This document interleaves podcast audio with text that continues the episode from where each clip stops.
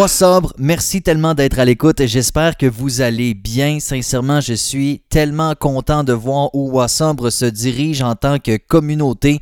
Je veux saluer les gens qui prennent le temps euh, d'écrire sur le groupe privé, les gens qui euh, partagent certaines choses euh, sur la page Facebook, les gens qui commentent la publication des autres dans le groupe privé, qui s'entraident, qui se relancent. Je trouve ça absolument fantastique et je sais que chez les alcooliques anonymes, il y a le terme fraternité et euh, je pense sincèrement qu'on est rendu pas mal ça, nous aussi. Alors je trouve que c'est extraordinaire de voir ce qu'on est en train à gang de créer tranquillement pas vite, les, euh, certaines initiatives. Euh, Philamel qui a parlé de faire une course ou encore un, truc à vélo ou quoi que ce soit euh, en gang, bien sûr, ça serait absolument fantastique.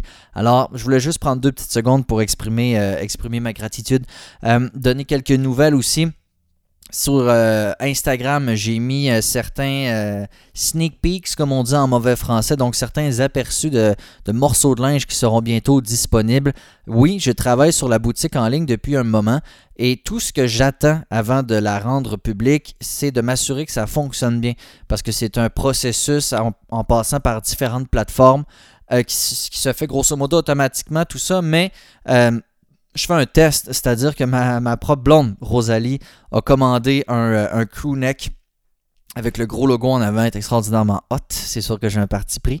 Alors, j'attends juste qu'il soit livré à la maison pour m'assurer que tout fonctionne dans le processus et que la qualité soit bien, parce que je m'en voudrais bien trop de, partir une boutique en ligne puis que finalement il y a des problèmes, des frais par rapport, des délais de livraison, mauvaise qualité. Comprenez? Alors, je veux bien faire les choses évidemment. Donc, c'est pourquoi ma blonde a fait euh, un test et dès qu'on aura euh, reçu ça, euh, je, pourrai, je pourrai vous en parler.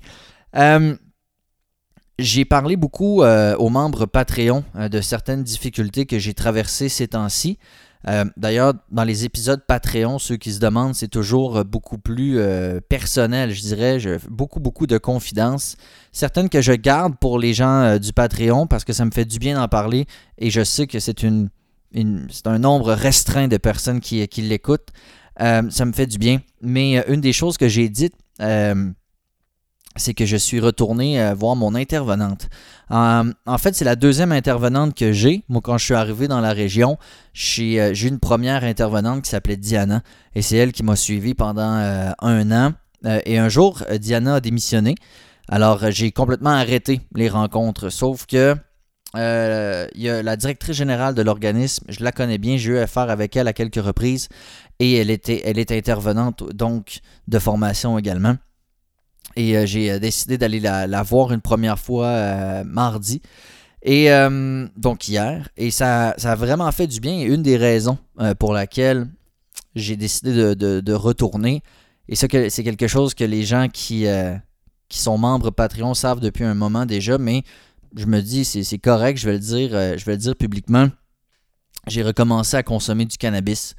et, j'aime pas ça, tu sais, parce que évidemment, même si il n'y a pas de problème, puis ça va bien, puis tout ça, puis que c'est pas excessif tout, euh, je sais très bien qu'ultimement, je dois pas le faire. Alors, euh, alors on, s'est questionné. On s'est questionné un peu sur la raison de tout ça. Euh, comment ça a commencé? Moi, j'ai voulu commencer en faisant des kombucha infusés au CBD. Alors, commencer à m'acheter du thé au pot pour faire du, du kombucha. J'en ai profité pour m'acheter des gélules de CBD, des patentes. Puis bon, euh, fait que finalement, euh, je reconsomme euh, une fois de temps en temps. Pas tous les jours, quelques fois par semaine peut-être. Et, j'aime pas ça, right? Fait que c'est pour ça que j'ai pris, pris les devants un peu et que je suis allé voir directement. et je, recommencerai donc à y aller une fois par semaine. une heure. Et c'est gratuit. Pourquoi? Parce que c'est un des nombreux organismes qui font partie de notre filet social au Québec qu'on est très chanceux d'avoir. Et je l'ai répété, je ne sais pas combien de fois, mais je vais le refaire. Si vous hésitez à aller voir quelqu'un, je vous conseille incroyablement fortement de le faire. Il y a des organismes, marquez euh, organisme, aide, dépendance avec le nom de votre région, vous allez en trouver. C'est des organismes communautaires, donc, qui ont des intervenants euh, en, en désintox et qui, euh, et qui sont là gratuitement. Ils attendent juste que vous les appeliez pour aller jaser dans leur bureau. Et euh, c'est des professionnels. Et autre chose que je répète souvent, c'est quand on a un problème avec notre ordinateur, on va voir l'informaticien. Problème avec le véhicule, on va voir le mécanicien. Mais quand c'est des problèmes de consommation, ce qui est quand même pas rien à gérer, ben là, non, on n'a pas besoin de professionnels pour ça. Alors, sincèrement, ou sinon, prenez le téléphone. Vous n'êtes même pas obligé de vous nommer. Vous pouvez juste demander à parler à un intervenant, puis avoir un premier contact. Euh, fait qu'en tout cas, euh, je le recommande toujours chaudement. Et moi, juste en une rencontre, parce que c'était hier, euh, j'ai adoré ça. Ça m'a vraiment, vraiment, vraiment, vraiment fait du bien. Et mon intervenante m'a lancé une réflexion. Et c'est celle-là que j'ai envie de faire et de vous partager. Et je l'ai posée également dans le groupe privé. Est-ce que les gens qui consomment de la bière sans alcool ou encore du vin sans alcool ont réellement fait leur deuil? Ça m'a comme... Hmm, laissé perplexe. Moi, je me suis questionné. D'ailleurs, en ce moment même, j'ai une Partake Red. La bière Partake est extraordinairement bonne pour une bière sans alcool. Euh, c'est la rousse. 0,3% euh, d'alcool. On dit c'est une bière sans alcool, c'est ce qui est écrit quand même. Euh, j'ai voulu la prendre parce que je avais une, puis j'ai voulu me questionner parce que j'ai pas la réponse. Et non plus, ce que j'aime du groupe privé, entre autres, c'est que les gens ont chacun leur opinion et euh, voient les choses d'une différente manière. Je vois ça comme un, prisme ou un diamant, tu sais. Il y a toutes sortes de, façons de le voir, toutes sortes d'angles différents. Et moi, j'ai toujours dit que j'avais pas la recette pour vous. J'avais pas la solution. Je n'avais que des réflexions et des anecdotes à partager. Euh, alors j'ai voulu me questionner, moi, qu'en est-il? Et j'avoue que je ne bois presque plus de bière sans alcool, quoique au début j'en buvais pas mal. Des fois je pouvais en boire 4, 5, 6 par jour. Je prenais la No Compliment, euh, la canette bleue et or, je prenais ça. Et euh, c'était mon truc, tu sais. Et avec le temps, j'en bois de moins en moins. Là, j'en bois même pas chaque semaine.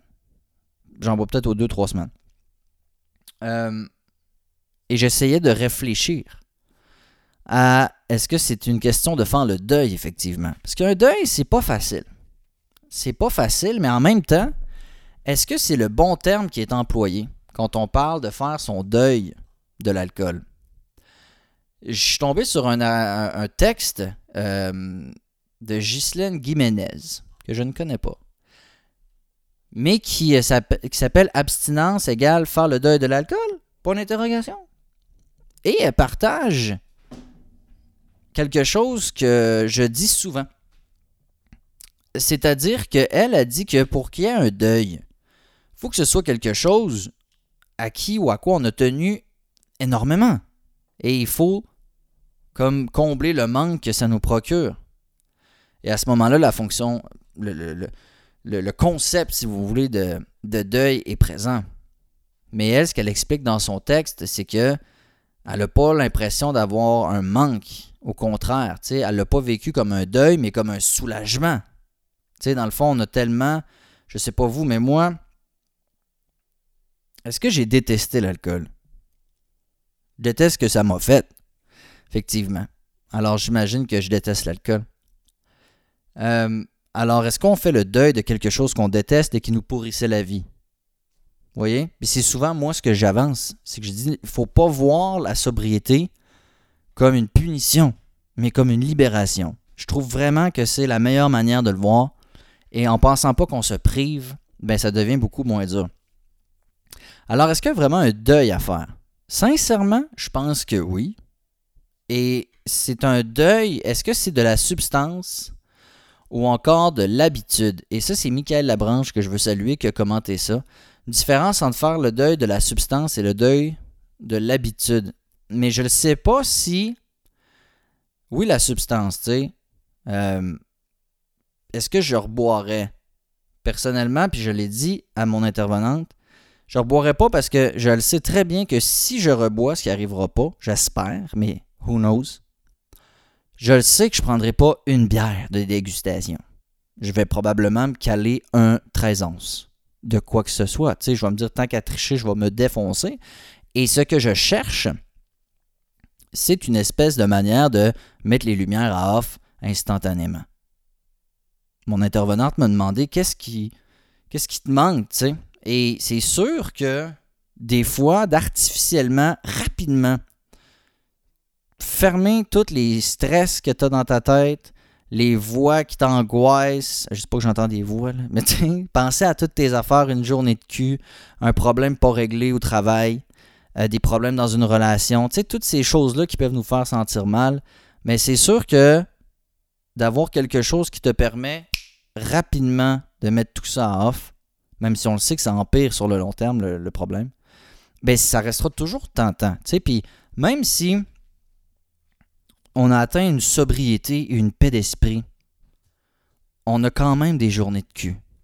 Une journée où le petit s'endure pas. Une journée où tu te pognes avec un collègue. Où tout le monde chauffe comme des cabochons.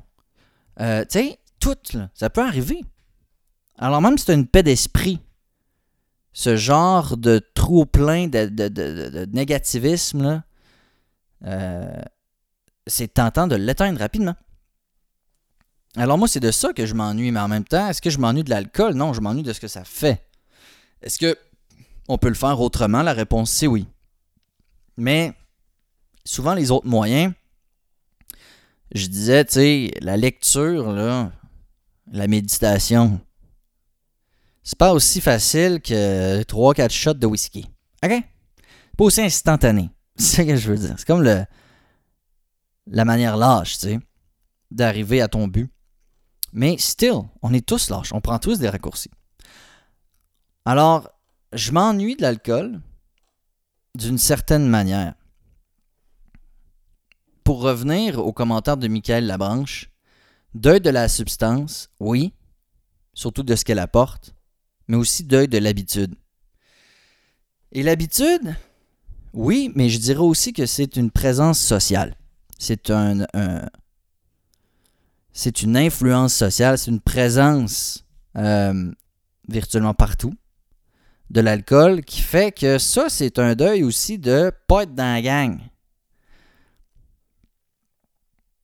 Et euh, ça peut paraître niaiseux pour certains de dire qu'on n'est pas dans la gang parce qu'on ne boit pas, mais ceux qui ont bu toute leur vie et qui étaient des gens festifs savent que c'est ça pareil. Tu sais, mais je pense que c'est le meilleur deuil à faire si on doit faire le, le deuil de l'habitude, c'est-à-dire celui de se regrouper en groupe pour faire toute la même affaire, c'est-à-dire prendre un verre. J'imagine que quand on va prendre un verre avec des collègues, c'est vraiment juste pour jaser avec les collègues. Mais moi, je vous en passe un paper.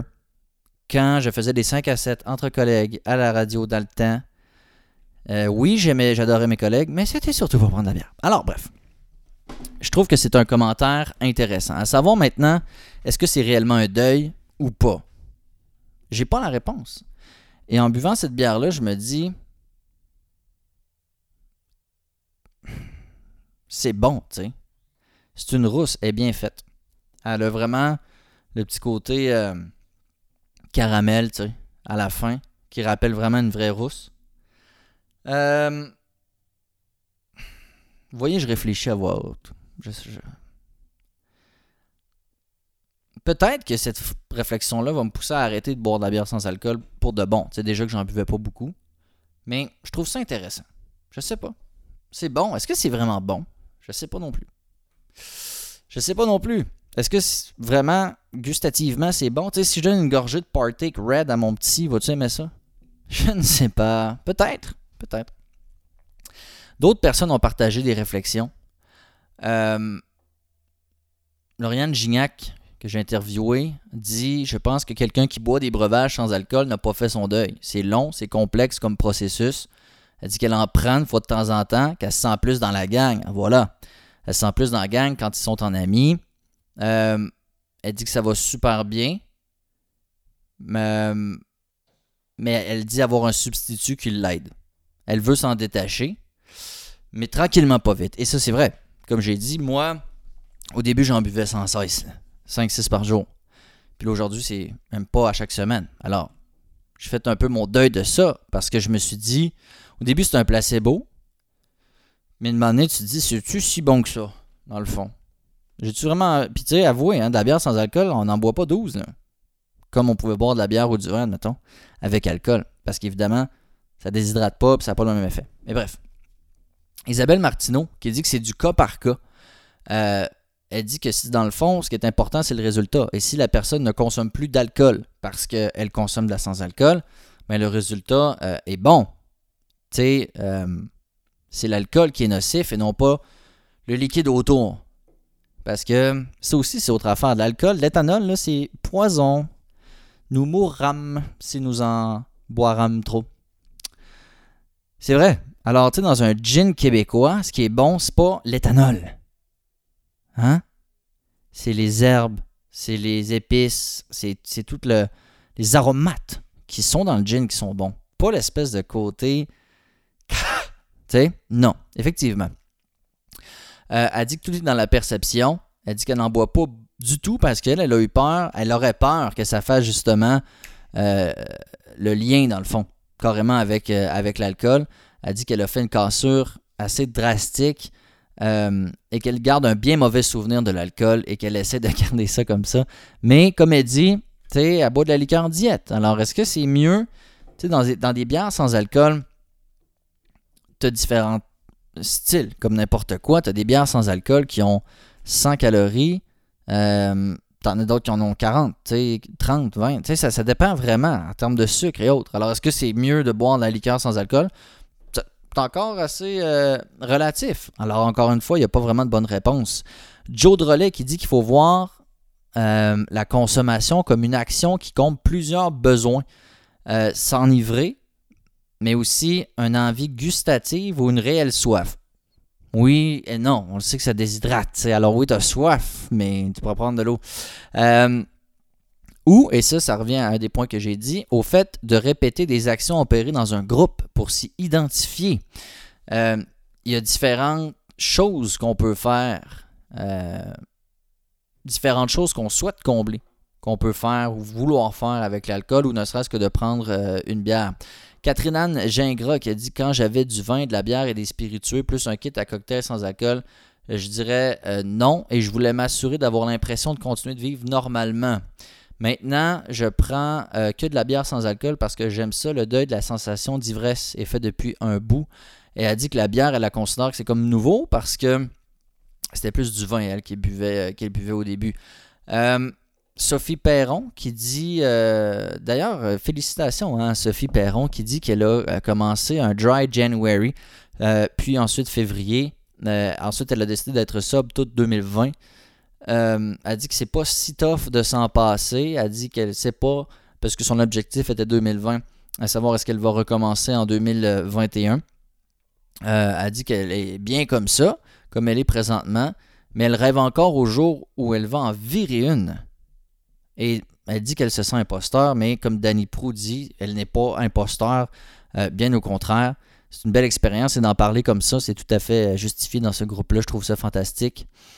Euh, mais à noter, elle dit J'ai hâte d'en virer une. Alors, c'est un peu aussi, ça revient un peu à ce que je disais sur le désir de comme tout mettre les switches à off. Tout le monde a envie de ça. Mais tout le monde n'en revient pas à consommer de manière excessive de l'alcool ou de la drogue. J'ai un ami qui euh, est dans le jeu vidéo. Quand ça a une grosse journée de cul, puis que ça étend plus, puis que bon, il est à bout, il game. Il y en a qui vont prendre des marches, il y en a qui vont faire n'importe quoi, il y en a qui vont manger, tu sais. Mais effectivement, à quelque part, euh, il n'y a rien de parfait. La personne qui ne boit pas, ne fume pas, ni pote, ni cigarette, à rien, mais qui, quand elle a une grosse journée, tombe dans la boîte de caramel, puis elle a fini.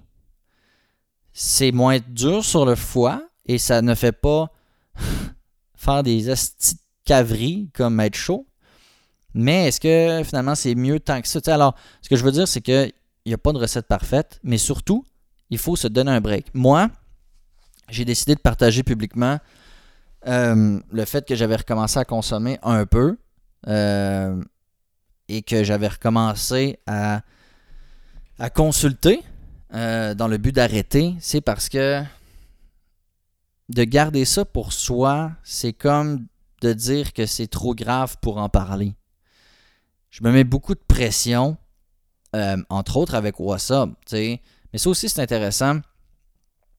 Elle m'a demandé si, mon intervenante, si WhatsApp, c'était vraiment de la pression que ça me mettait, tu sais, parce qu'il y a des gens qui me disent, là, euh, avec WhatsApp et tout ce que tu fais, le livre qui s'en vient, j'ai des belles nouveautés aussi qui s'en viennent. tu sais, il faut vraiment pas tu rechutes. Puis, est-ce que c'est de la pression de se faire dire ça? Peut-être, mais elle m'a plutôt fait savoir que c'était, euh, extraordinaire, en fait, que c'était une motivation.